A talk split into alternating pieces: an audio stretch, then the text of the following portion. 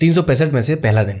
एक Buddhist master कहते हैं डिज़ायर्स हमारी इच्छाएँ हमारे अंदर से निकलती हैं और किसी ऑब्जेक्ट और इंसान पर हम उसे प्रोजेक्ट करते हैं। और ये सोचते हैं कि वो डिज़ायर उस ऑब्जेक्ट या फिर इंसान से निकल रही है। और यही कारण है कि जब हमारी इच्छाओं की वजह से कुछ फीलिंग्स पैदा होती हैं तो उस ऑब्जेक्ट या फिर उस इंसान के प्रति हम लगाव महसूस करते हैं, जुड़ाव महसूस करते हैं। ज़रा सोचिए इस बारे में। शायद यही वजह है कि जब हम अपनी फीलिंग्स की वजह से अटैच हो जाते हैं, तब हम ये सोचते हैं कि वो ऑब्जेक्ट या फिर इंसान हमें मिल जाए तो हम खुश रहेंगे।